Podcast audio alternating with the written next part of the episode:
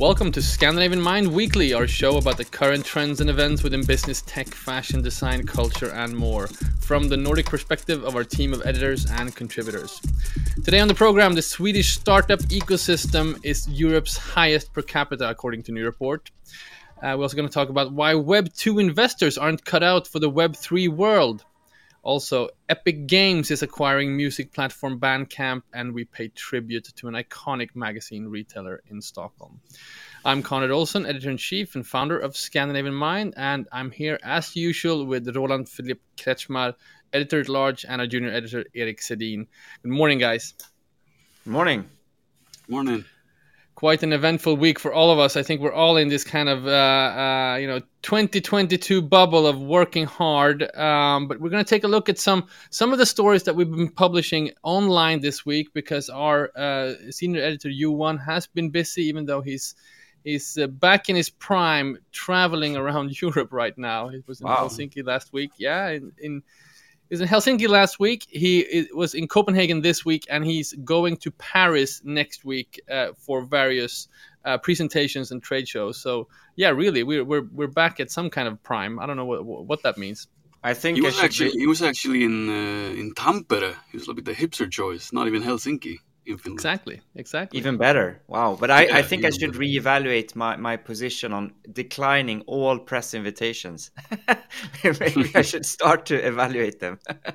For sure. There was there's, there's lots to experience out there, but it's also a lot uh, lots of work to do on, on the home front. So we're happy we have you on. Uh, but he's also been busy publishing uh, uh stories. Um, I just just mention um, a new exhibition at the Röhsska Museum in Gothenburg just opened uh, the other day with uh, uh, a, a, few of the most interesting sort of upcycling and high fashion brands uh, out of out of Sweden. We have Rave Review, Huda Kova, uh, Ayaya and and uh, Louise Chin uh, are all there, and uh, so we we highlighted that. That's worth checking out.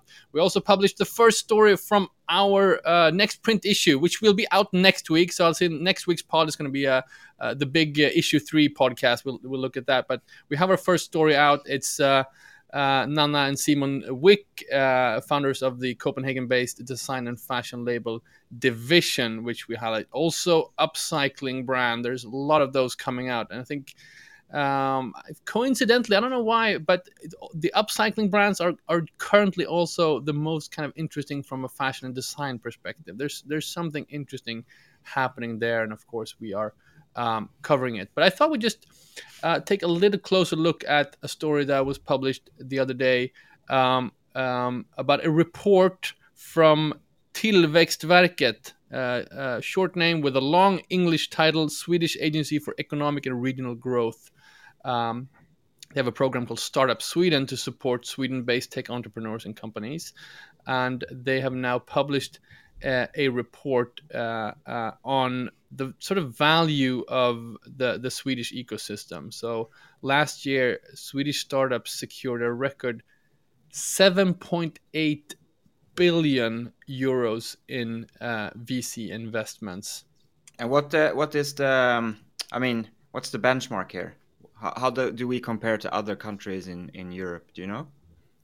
Yeah, well, according to the article, uh, the the uh, the value uh, 239 billion is is the highest per capita.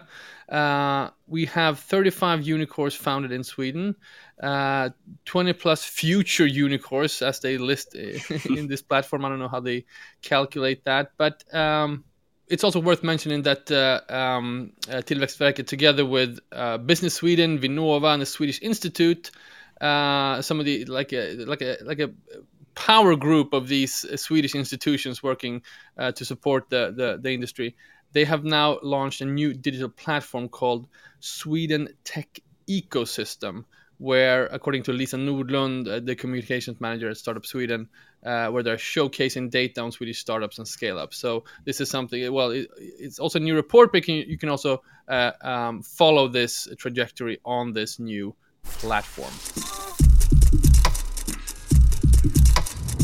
All right, we have an investment theme on this show this week. Uh, we're now going to look out globally into the world and talk about why Web 2 investors aren't cut out for the Web 3 world.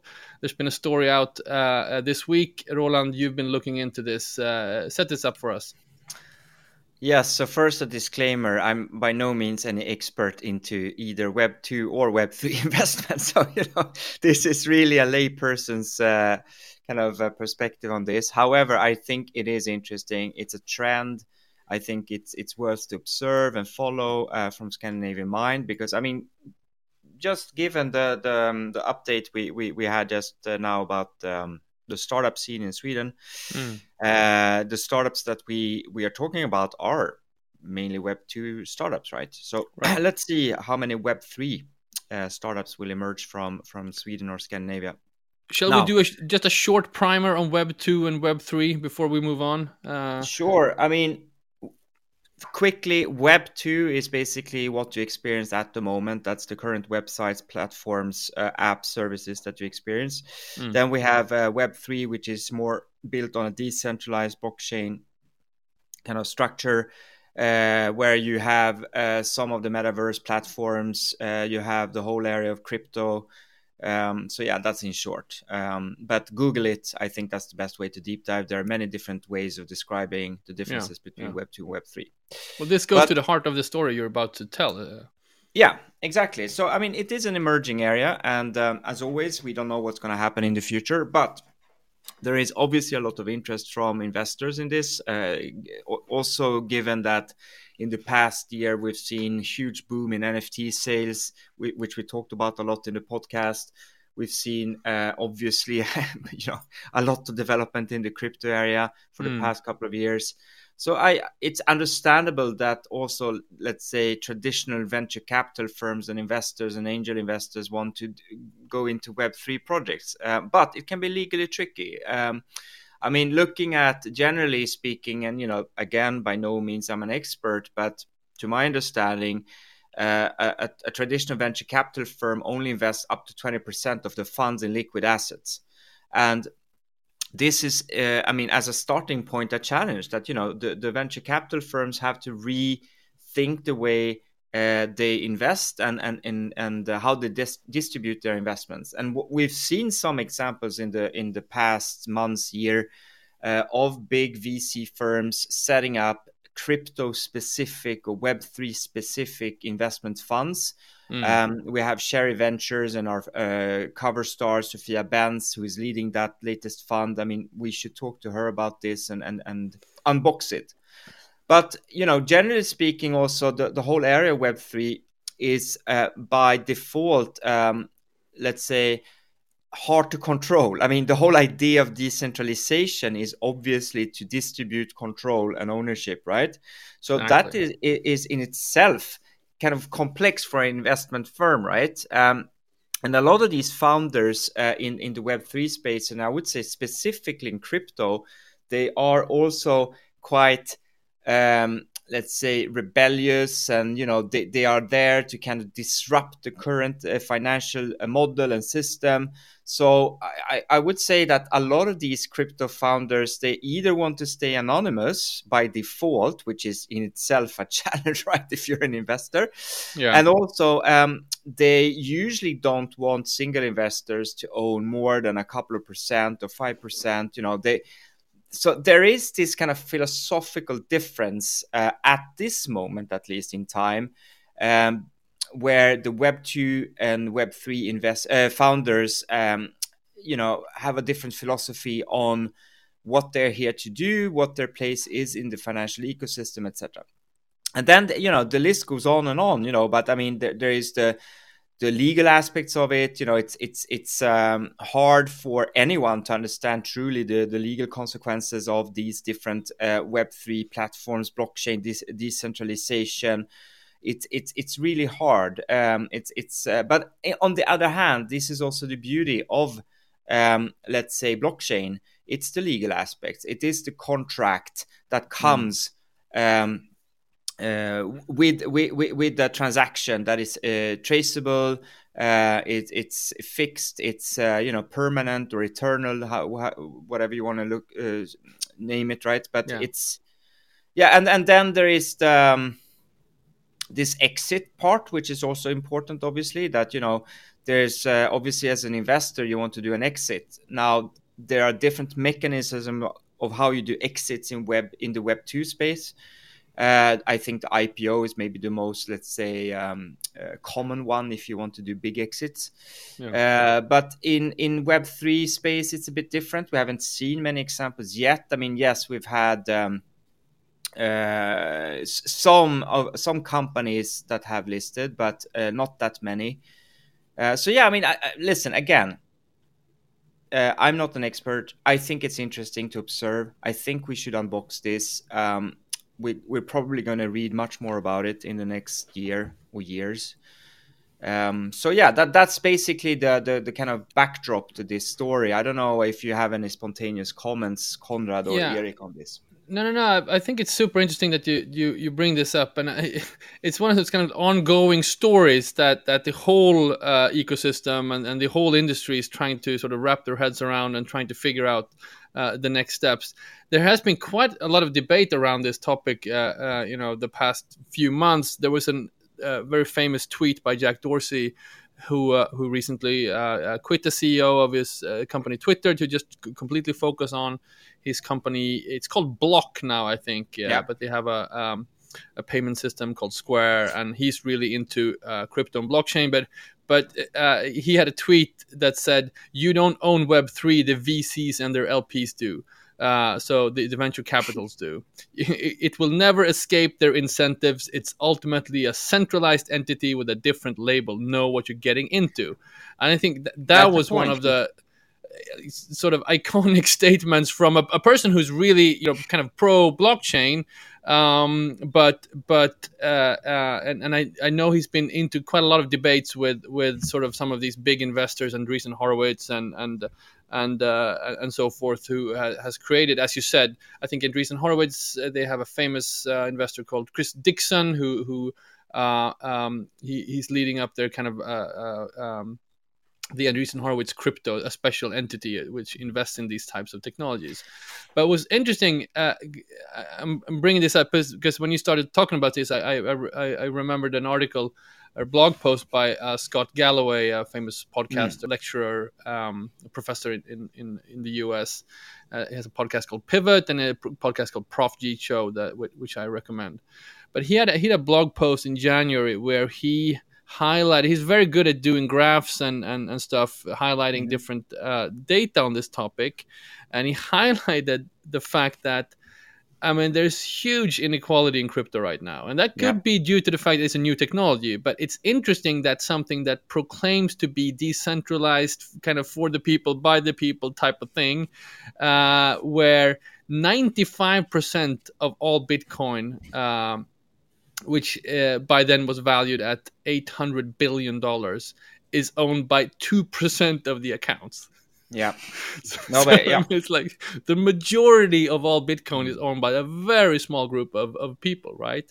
And i mm. think the ratio for nft market is about 80 20 so 80% of, of the all the nfts are owned by 9% of all the uh, uh, accounts out there but that, you you have a good point there. I mean, and and I think we're unboxing different um, topics here, connected obviously. Uh, but just to touch on on um, Jack Dorsey's uh, tweet there, that mm. I, I think that is also part of the problem that we're talking about Web three. It can, in the worst case, just be remembered as this kind of marketing buzzword um, to be honest like i right. think we discussed this in the podcast earlier you know what what is the what's what's our prediction on on the future of web 3 and you know uh, as a term uh, right as an umbrella comparing it to maybe the the, um, the trend around vr ar mm. five ten years ago right um, uh, but I, I still think there is something interesting in the fact that the traditional venture capital firms and especially the LPs behind the limited partners behind the, the basically the, the, the where the money comes from that and they are they don't understand web3 Mm. Uh, and I think that is something fundamental because there is a philosophical shift in how we view uh, technology. Then there is the other side of the coin, as you say, Conrad, that yes, there is a huge inequalities within the Web3 space, within the crypto space. I, I, I would even push it to say that you know the big majority are owned by white uh, guys or guys at least um, as well right so it's not only an inequality in in, in uh, let's say ownership it's also mm. inequality in in who owns it um, so that's going to be a huge challenge but um, yeah i mean I, I, I, we could go on I, I, guess for the rest of the day and unbox this topic but uh, fundamentally at the end of the day the story here is if you're interested in investment, if you're interested in new technology, um, it's not a given that you would understand how to no. invest in in the Web three space. No, and yeah. I, I'm sorry, just one more comment. I'm also, I mean, again, not an expert, but have not yet seen um, VC firms coming out from the crypto space. So I oh. assume that at the moment the big investments in crypto comes from within the community, uh, from maybe as you, you you you point out here, Conrad, s- certain individuals which have huge assets in crypto, mm. uh, and they reinvest it within the crypto space. But I have not yet seen any sort of VC structure formed coming from the crypto space by crypto punks, right? So yeah, it's worth investigating more. I think it's also isn't it also so that that the investments and, and stuff that are happening are happening on, on kind of two levels. Uh, uh, one is kind of stuff that is actual crypto. I mean, new coins, new crypto uh, assets, NFTs, and so forth. And the other is kind of uh, different services that's that's layered upon them, which mm. which are run by more like traditional companies. Yep.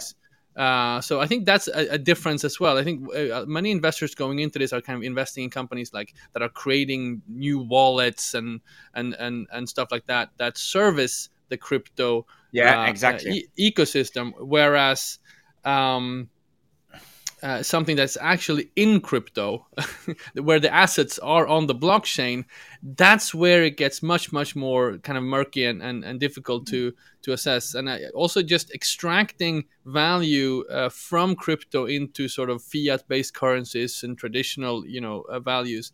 I also think the, the sort of jury is out on how that will happen. I have, I have friends just as a side note, anecdotally, but I have friends who, who are very highly invested in, in different uh, you know blockchains and, and, and cryptocurrencies, and it just it, there's a huge issue on how to how to bring them back into like a Swedish krona or a euro uh, and so forth. It, it, it, it doesn't come naturally. There's a lot of costs involved in it, and uh, since the ecosystem is so volatile and fragile, uh, you know, exiting a, a cryptocurrency that you have perhaps invested in could crash the whole thing, right? Uh, yeah, no, so... that, that's a good. That's that's. A, I mean, basically two good, good points again here, Connor. One is on the fact that the big investments that we see coming maybe from the more web 2 space or, or traditional vc firms is, is around the infrastructure right so mm. creating mm. all these services platforms as you say that serve the crypto community uh, and this is maybe what uh, jack dorsey is alluding to right that um, at the end of the day, the whole space is still controlled by traditional VC firms or, or investors, uh, or, because all the services that we see, the major services or infrastructures, uh, are still dominated by traditional VC money. But the other topic that you bring up is is is very very interesting. I mean, if being a crypto billionaire doesn't mean that you're a billionaire. I mean, yes, on paper you're a billionaire, but as you say, mm. as, as soon as you want to realize your funds, um, then it can either crash the system or it's too expensive to to um, yeah i mean there's a lot of issues uh, related to that. And I, I, think we've seen many examples in the press on that topic right? Like you know we, we they're basically crypto billionaires but still living in this kind of one bedroom or studio flat in a basement somewhere you know because they can't they can't realize their funds yeah exactly and, and it goes back to uh, something we talked about last week that a lot of the activity in NFTs and, and so forth is is run uh, by this this sort of uh, inner crypto uh, circle, the the, the, Yeah. the people who are active in it. And I think I mean there was actually I can't remember the name of him, but, but the guy who bought the Beeple um, uh, artwork for 69 million uh, uh, dollars. Uh, la- I think it's coming up uh, like exactly a year ago now. I think it was in Mhm, March mhm. last year. Uh, that guy, there was an interview in uh, Financial Times, your favorite uh, uh, weekly, Roland. Uh, he talked about why he bought this and that why that why he will never never sell it. Uh, but it was it was obvious that this is a guy who's been invested in, in cryptocurrencies for a long time, and that's where he has a lot of value stored in, in Bitcoin and Ethereum. So I think that my point here being, I think there is, um, for for people who are trying to grasp these concepts right now, trying to understand how these markets work, maybe want to go in because they feel like there's a this huge opportunity. I mean, 69 million, right, for one JPEG. We Mm. got to get in there. We gotta we, we gotta buy stuff. We gotta produce stuff. We gotta sell art, and and and many Mm. people are trying. But you know, 85% of OpenSea is, I understand it, you know, based on art that that's either you know fraudulent or copies or things that doesn't move or, or doesn't sell. Um, so th- th- the point here being there's, there's still this kind of disconnect between uh, the emergent crypto world and traditional uh, uh, you know traditional e- ecosystem and that's that's pretty much what why we wanted to talk about this subject here Yeah, and, uh, and may, maybe this is the last comment uh, today on this topic, but um, you know we discussed a lot NFT art, obviously, and art, uh, the, how the art space has been quick at accepting uh, cryptocurrencies as payment, etc. I mean, and that's obviously uh, a, a way out of the. I mean, you have huge assets in crypto. You can buy art, and then you can sell that art for fiat currency, and obviously that has been debated a lot. It's it's kind of you know you you, you could wash uh, a lot of uh, illegal uh, money in this way i mean so yeah it's it's it's a space that is complicated hugely fascinating but again tying back to the original story um, let's see how the vc world will move into this space let's try to get some guests on the podcast uh, on this topic Wonderful. As always, uh, we are trying to grasp concepts and asking a lot of questions. We'll certainly get back to this uh, topic. All right, next up, Epic Games is acquiring the music platform Bandcamp. Eric, you've been looking into this. Tell us what this story is about. So yeah, this story is around two weeks old now. Uh, so it's been marinating at the very back of my mind for a while now. So I have some takes, and uh, the tech world in general has a lot of takes. Uh, I'm really reading news about this daily for like two weeks now. But uh, Mm. basically, just a little uh, background check. If you don't know what Bandcamp is, it's um, it's a music platform, but it's more like an online record store, like a music community in one. So Mm. kind of like MySpace in a way. And it was started because musicians wanted to fight these big bad tech uh, companies, the big bad wolves, Spotify, Amazon, Apple, that just don't give small musicians any money. They don't. They take too much commissions, you know. Um, and uh, that's why it started. And Bandcamp actually, uh, the artists and the bands and the labels, they get they get eighty two percent of all sales, which is crazy when you compare it, you know. All right. And uh, they even have something called Bandcamp Fridays, which is once a month, and uh, it's an in- initiative by Bandcamp where they give all of the money brought in to the artist and the label. So 100% the artist gets one day a month, uh, which is quite crazy when you think about it. But still, since 2012, Bandcamp has been really profitable. And, you know, only last year, which I thought was interesting, is people spent 206 million dollars on um, on that platform, and they spent it on digital albums, like for download, uh, digital tracks, but they also spent uh, on vinyl records, CDs, and what I thought was interesting was they bought 500,000 cassette tapes through Bandcamp. So even cassette tapes seem to be coming back. I love it. And then general merch and T-shirts and stuff, of course. Wonderful. So that's a bit cool. But the thing is here, why? What does Epic want to do with these? You know, kind of like organic, bare feet, kind of smelly indie bands. That's uh, Mm. what a lot of people are kind of trying to get their head around. And I guess like the Scandinavian Mind podcast take is they're gonna enter the metaverse. They're gonna be like this this big conglomeration step. They're gonna really step into the metaverse, and they need music and they need social gatherings and stuff. Uh, I don't know if you've seen, for example, the uh, the new Batman movie or like the new Star Wars movies or the Mandalorian.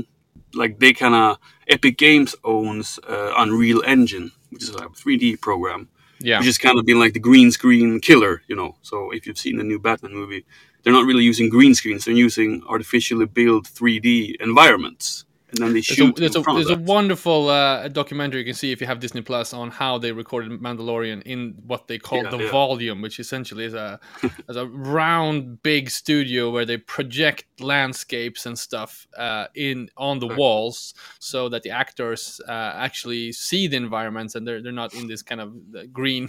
in, they're not in they're in real suits and they see uh, kind of a real landscape around them, and uh, you know that has more a realistic effect on on sort of the light on their face and stuff like that, close ups and, and that type of stuff. Yeah. And speaking of that, I don't know if you've seen. Uh, speaking of the fact that they can see the environments, I don't know if you've seen uh, Ian McKellen when he's playing Gandalf in the new Hobbit movies. How sick and tired he was of like running around in green screens. He said like he hated the whole experience because like the first, the early Lord of the Rings movies, he was, they were kind of there in New Zealand, like getting their hands dirty. But right. like the Hobbit movies, he was just in a green room for for a couple of months, and he said it was the worst experience. And you can see like from the behind the scenes, he's so fed up. So yeah. Anyways, That's um, funny. yeah, you should probably Google that or YouTube that. So basically, um, Epic Games they have Fortnite. They have you know we, we've talked about this on this podcast on this uh, platform. They have in-game concerts on Fortnite, and this is like a very, to me at least, very clear way of Mm. viewing the metaverse, getting you know online community or whatever. But with what I think, like the Scandinavian Mind podcast take, obviously is uh, when building this Unreal Engine, like the 3D program, people it's free to download, so people can make uh, movie set settings like in the Mandalorian and the Batman, but they can also create their own games, like full games with you know like uh, like an online mode or a story mode and everything. So this is where I think this could be a way for game developers to get a hold of a great library of soundtracks, you know, to get integrated when they build the app. So I think of it a good way to make use of cheap and varying music that's also not mainstream. You know, it's not attached to big contracts and labels. And if you want, if you want to build a game through Unreal Engine, you want a sad piano track when a character dies. Probably there's some like cool piano guy on Bandcamp that's that Epic Game Mm. now owns, and they have that in the library. Is this in any way connected to NFTs or, or, or is there mention of, of NFTs or, or crypto ecosystem relating to this? Is or is I've never- I Bandcamp haven't is its read- own? I haven't. No, I haven't read anything about it. Uh, I'm, I'm not sure how that would play into effect because, of course, NFTs could be MP3 files and stuff. Of course, it can, but I haven't read anything about that. Hmm. Uh, but anyways, like the guy, one guy that kind of opposes to what I'm saying and what I think they are using this for is, um, was actually yesterday, Music Business Worldwide. They have a podcast called uh, Talking Trends, and Music Business Worldwide's uh, founder Tim Ingham he said that uh, this is Epic's way of telling Google and Apple to basically fuck off with their because they have kind of beef, you know, Apple and Epic specifically.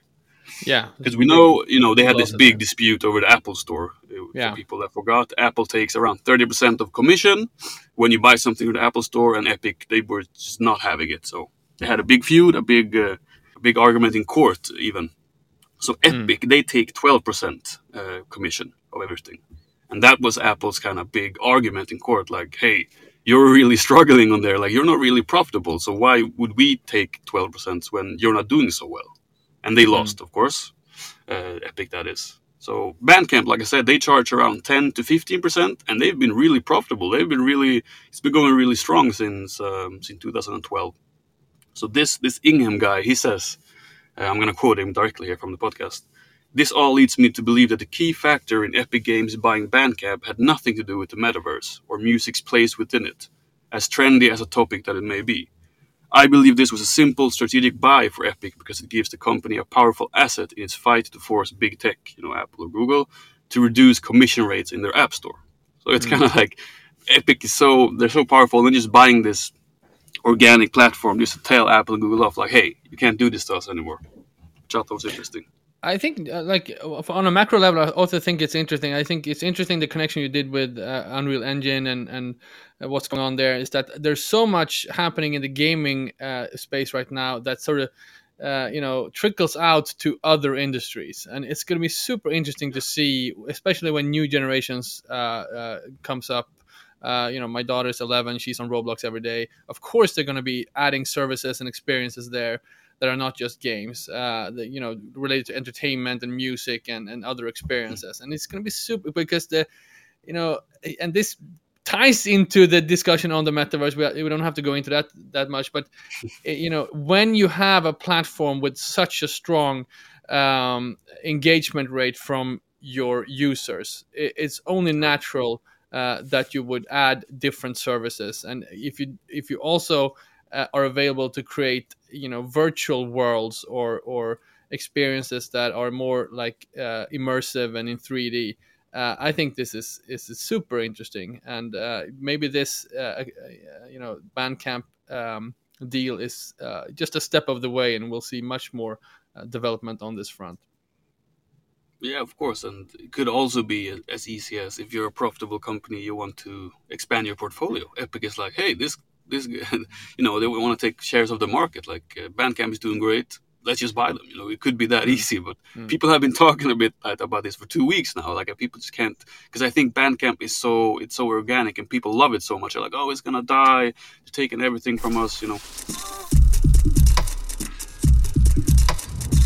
all right i just want to end the show uh, with a little bit of a testimonial from a local story here in stockholm um, one of my favorite magazine retailers, and actually my local magazine retailer, uh, uh, uh, a local Pressbyrån here in central Stockholm, uh, in the Mood Galleria, has been run uh, by an iconic a person called Malin Lövgren. So anyone who buys has, has, has bought magazines in Stockholm uh, the past uh, 20 plus years has probably bought magazines from Malin, and she's now shutting down uh, tragically. Uh, just by coincidence, I happened to step into the store uh, the other day, the day before she she shut down, and it was kind of.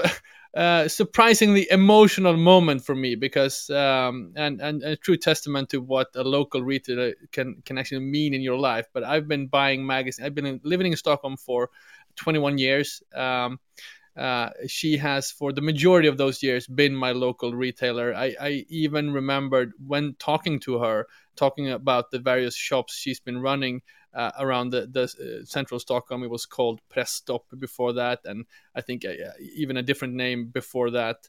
Um, uh, I even I, I, even been buying magazines from her when when traveling to Stockholm as a teenager when when she ran sort of the most uh, uh, well-equipped magazine store in Stockholm. I, I, know Roland, you have have similar memories when I brought this up. Yeah, no, uh, this is a testimony how old I'm getting, which is a bit weird. But uh, I'm 44. I've been I, have been buying magazines from Malin and earlier from her mother uh, since I was 15. So that's that's I mean just count yourselves. That's many years. I remember actually on Kungsgatan, central Stockholm, they they had this this uh, magazine store. Her mother ran it. Malin used to work there extra. You know, she she was she's the same age as me, so you know she she worked extra uh, after school in the in the in the store. And actually, what was interesting uh, when they peaked, there was this Wayne's coffee shop uh, just next doors. Yeah. And uh, this is how provincial Stockholm was back then. But, you know, when Wayne's coffee opened up the first store in Kungsgatan, just next doors to Pressstopp, it felt like I was in New York or London. You know, it felt yeah it was crazy you know and obviously i was a teenager hungry for just you know for for anything new but yeah that, that's how provincial stockholm was back then. Yeah well wayne's coffee obviously kind of like the first kind of uh, international type coffee shop we got start uh, based on starbucks and, and, and those types of places. I think uh, uh, she actually mentioned when i spoke to Malin the other day that that was the first wayne's coffee in uh, uh, Sweden. So probably yeah, exactly. the first. It was the very yeah. first. Exactly. Yeah. The, the, the, very very first. So no, I sad. mean, and yeah uh, it's sad and uh, right now in central stockholm there's no uh, place as of today actually we record this on, on march 18 uh, there's no uh, uh, um, you know well stocked magazine store you're gonna have to take yourself to kungsholmen or of course södermalm where there's a, a pressbyrån and also our um, um, uh, retail partner uh, Papercut, of course, which many people know about. Mm-hmm. They have a great online store as well, where, where you will be able to buy uh, the next issue of Scandinavian Mind starting next week. But uh, just as a tribute to Malin Lövgren, thank you for all your hard work. I, I, she said she was going on a longer vacation, just trying to take care of herself for a while. But I assume she will be back uh, in some format. Uh, uh, stocking magazine somewhere. She has always been uh, uh, a strong supporter of of uh, Scandinavian Mind, and just previously that Scandinavian Man, always giving us a prime position in the the store, and yeah, you know, giving us feedback from customers and asking about the next issue. So uh, a big shout out Conrad, to, to Malin. Without sounding too much like Monocle, but I mean, please support your local retailer. That's how you build communities, right? Those are good parting words for uh, this week's issue of uh, Scandinavian Mind Weekly. Uh, please follow us uh, uh, on uh, Instagram and our social medias, and also subscribe to our newsletter. Visit scandinavianmind.com slash newsletter. Next week, we will be pre-launching our issue three, our third print issue. stay tuned for that uh, will be out on Papercut Store sometime next week, and I'm assuming we'll we'll dedicate the next week's podcast to talking about that. Until then, have a great weekend, guys. Thank you. Thank you.